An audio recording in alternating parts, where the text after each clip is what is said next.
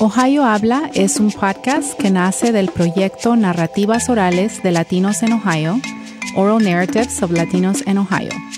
Exploramos la experiencia latina con entrevistas en español, inglés y spanglish.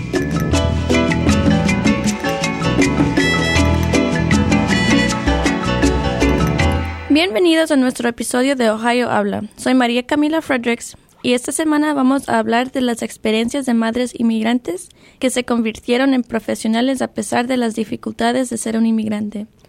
Algunas veces las satisfacciones de obtener un certificado universitario, una maestría o doctorado son tan grandes como los retos que enfrentamos en esta trayectoria. Además de esto, algunas de nosotros empezamos o continuamos esta trayectoria y al mismo tiempo criamos hijos, atendemos a nuestros padres, etc. Nuestra invitada de hoy es Christine Fredericks. Ella nos habla de estas experiencias, las victorias, los retos y la necesidad de ser un ejemplo y apoyo a otros inmigrantes que empiezan sus vidas nuevamente en un lugar diferente. Christine Fredericks es una intérprete de español en el Tribunal Familiar de Brooklyn, Nueva York, una de las cortes más saturadas del país. Anteriormente fue una asistente legal para abogados de migración donde ayudó a la gente recién llegada a obtener sus ciudadanías, residencias y permisos de trabajo. Ella se graduó como valedictorian de su clase cuando obtuvo su título en estudios legales en John Jay College. Claramente, Cristina ha tenido mucho éxito profesional a pesar de que emigró a este país apenas en el 2002 de Quito, Ecuador, con dos hijos pequeños como madre soltera. Además, vino con un inglés básico. Ahora, con años de práctica, ella es totalmente bilingüe y ha aprendido a usar su habilidad lingüística para ayudar a la gente a navegar por el sistema legal. Christine, gracias por estar aquí. Gracias por invitarme. Primeramente, cuéntame, ¿cuáles son las razones por las cuales viniste a este país? Principalmente por razones financieras. El país estaba atravesando el Ecuador. En el año 99 se dolarizó y empezamos a vivir una crisis financiera realmente dura. Los millones de sucres que tenías de ese momento de un día para el otro se convirtieron en cientos de dólares. Y solamente esa idea de haber cambiado la moneda de tal magnitud creó un caos político, social, financiero en el país. Y mantener a dos niños en ese momento bajo esas circunstancias como una nueva profesional era bastante complicado. Entonces me vi forzada realmente a salir del país para comenzar algo nuevo y luchar por lo que uno llama el sueño americano. ¿Y, qué sientes que perdiste al llegar a este país y el opuesto que ganaste al venir acá? Bueno, realmente se pierde mucho, sobre todo el cuando hablamos del área familiar. Dejé atrás toda mi familia, mi hermano, mi madre, mis abuelos, mis tíos, mis primos. No tenía nadie acá. Se deja todas las amistades, los vínculos, las conexiones, tu barrio, tu gente, tu comida, tu cultura, tu geografía. Dejas todo atrás. Vienes acá simplemente con una maleta llena de sueños y un poco de ropa. Pero en, en oposición a eso, he ganado muchísimo también.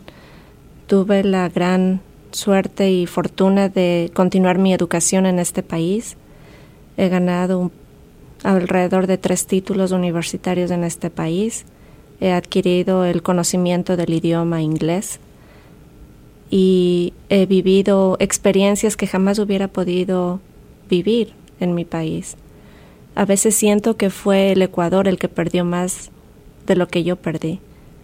Me hubiera gustado poder alcanzar todo lo que he logrado, pero quedándome allá, con mi gente. Pero desafortunadamente el sistema no está creado de esa manera. Este país ganó al recibirme, porque le he dado mucho a este país. Pero nunca podría comparar lo que he ganado acá con lo que hubiera perdido allá. Entonces definitivamente es una, es, es, una experiencia dulce y, amarga. Mm. Bueno, gracias. ¿Y por qué decidiste seguir una carrera relacionada a los derechos de inmigrantes? Porque yo soy una inmigrante y, yo sufrí, yo viví de primera mano lo que es ser una inmigrante primero documentada, luego indocumentada y luego documentada de nuevo.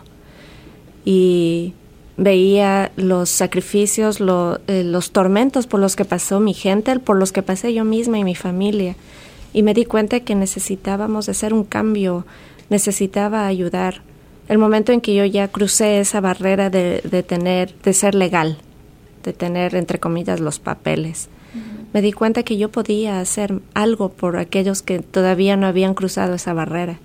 Y me sentía, no obligada, pero sí eh, eh, no, no quiero decir forzada tampoco, pero sí me sentía eh, responsable de poder dar de regreso lo que a mí me habían dado.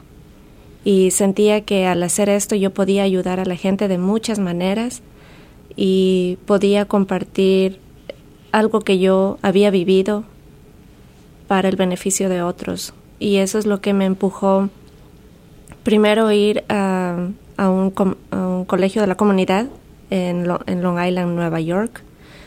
Ahí es donde yo resido. Y mm, primero eh, hice un título de paralegal, asistente legal. Entonces, cuando recibí ese título, me di cuenta que no era suficiente, que quería seguir adelante.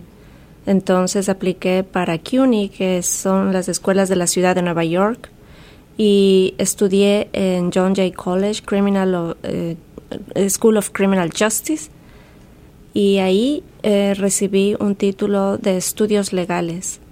Mientras yo estudiaba, también trabajaba a tiempo completo como asistente legal en algunas oficinas de abogados de migración. Fue ahí cuando realmente encontré mi, eh, mi, mi llamado, que esto es lo que la vida me había, me había puesto en este lugar, en este camino para ayudar a otros. Y lo, podría, lo podía hacer no solamente con mis conocimientos, sino también con mi experiencia y también con mi lenguaje. Yo podía ser el canal que unía a estas personas y sus necesidades básicas con las leyes en este país. Entonces, ese fue mi llamado.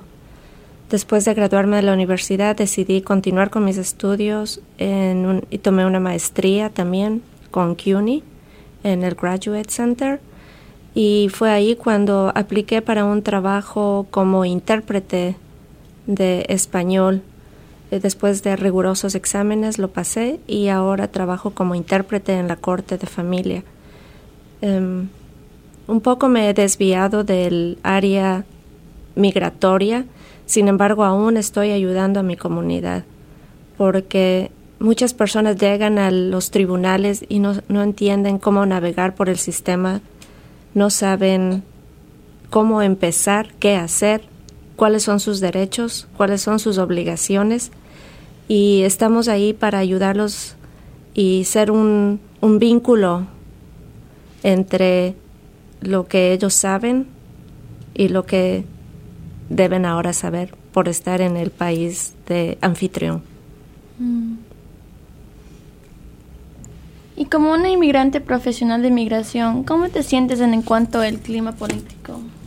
Está muy difícil la situación en este momento con el presidente actual. Un día tenemos DACA y a los dos días DACA ha terminado. Luego tenemos peleas en el Congreso. Luego DACA regresa, pero a medias. Y ese es solo un ejemplo.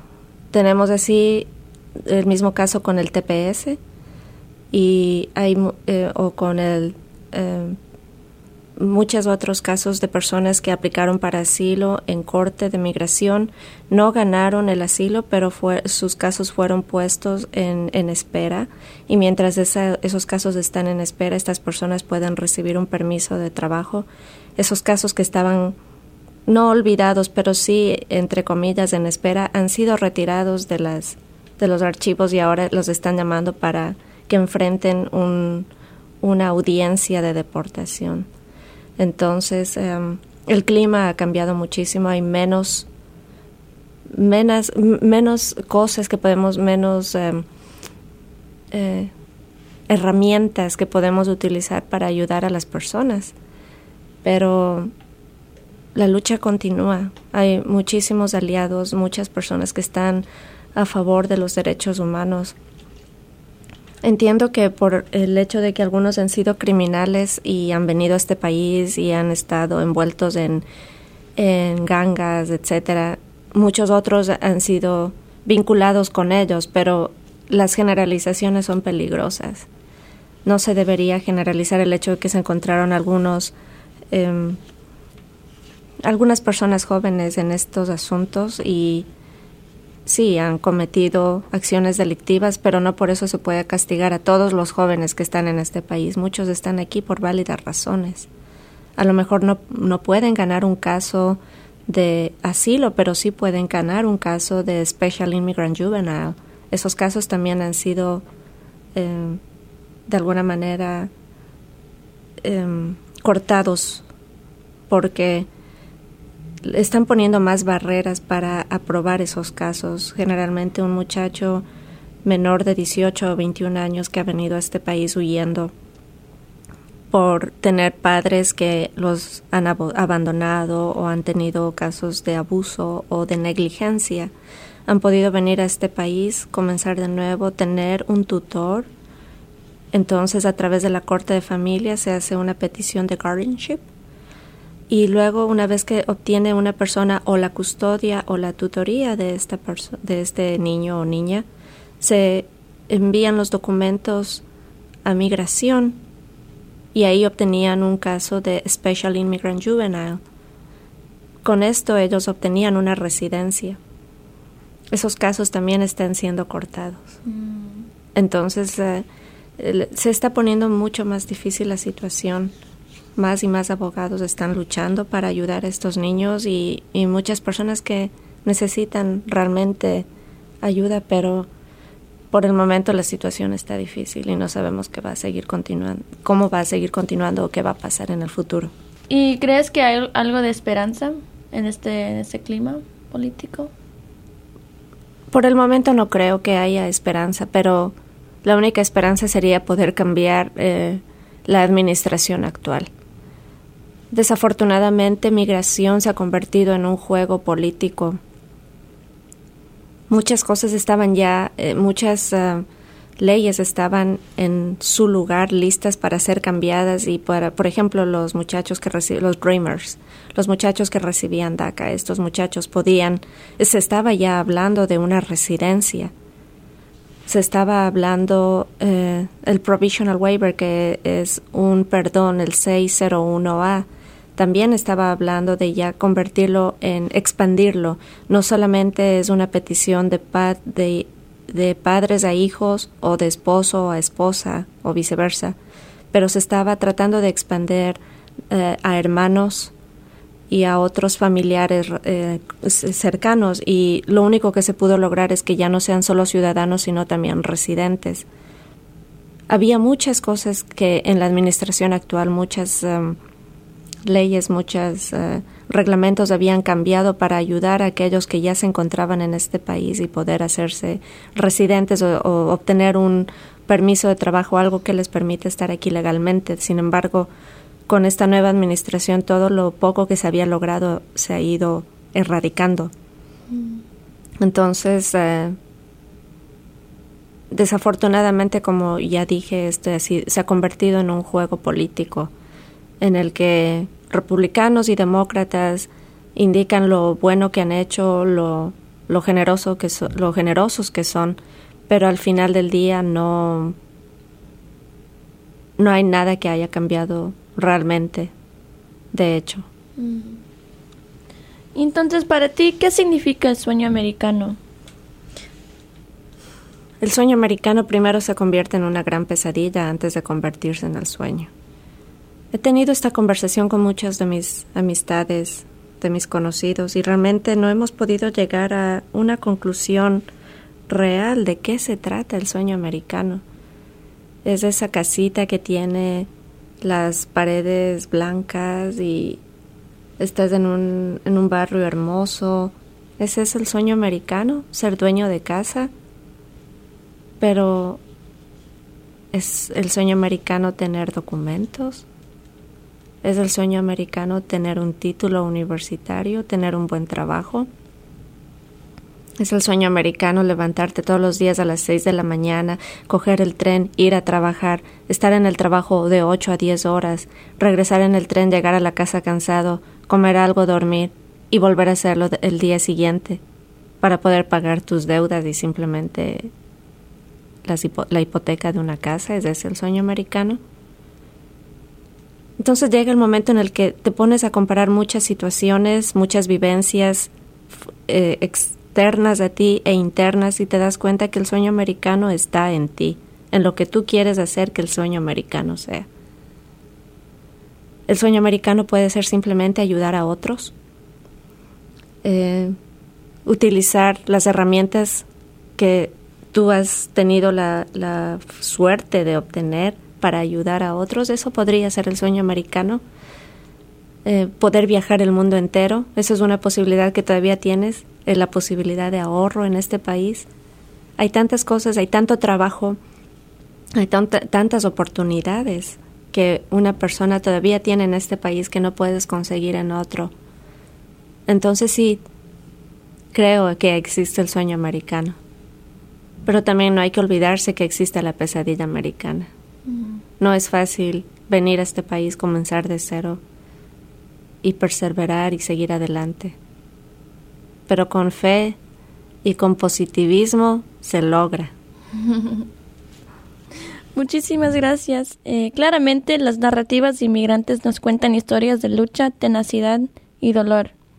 Los inmigrantes nos enseñan qué tan difícil es lograr nuestros sueños, pero que al final la lucha vale la pena. Son nuestros ejemplos para seguir adelante a pesar de cualquier obstáculo. Gracias por compartir tu experiencia, Christine. Y a todos, gracias por escucharnos y recuerden seguirnos en Facebook y de compartir este podcast con otros. Hasta la próxima.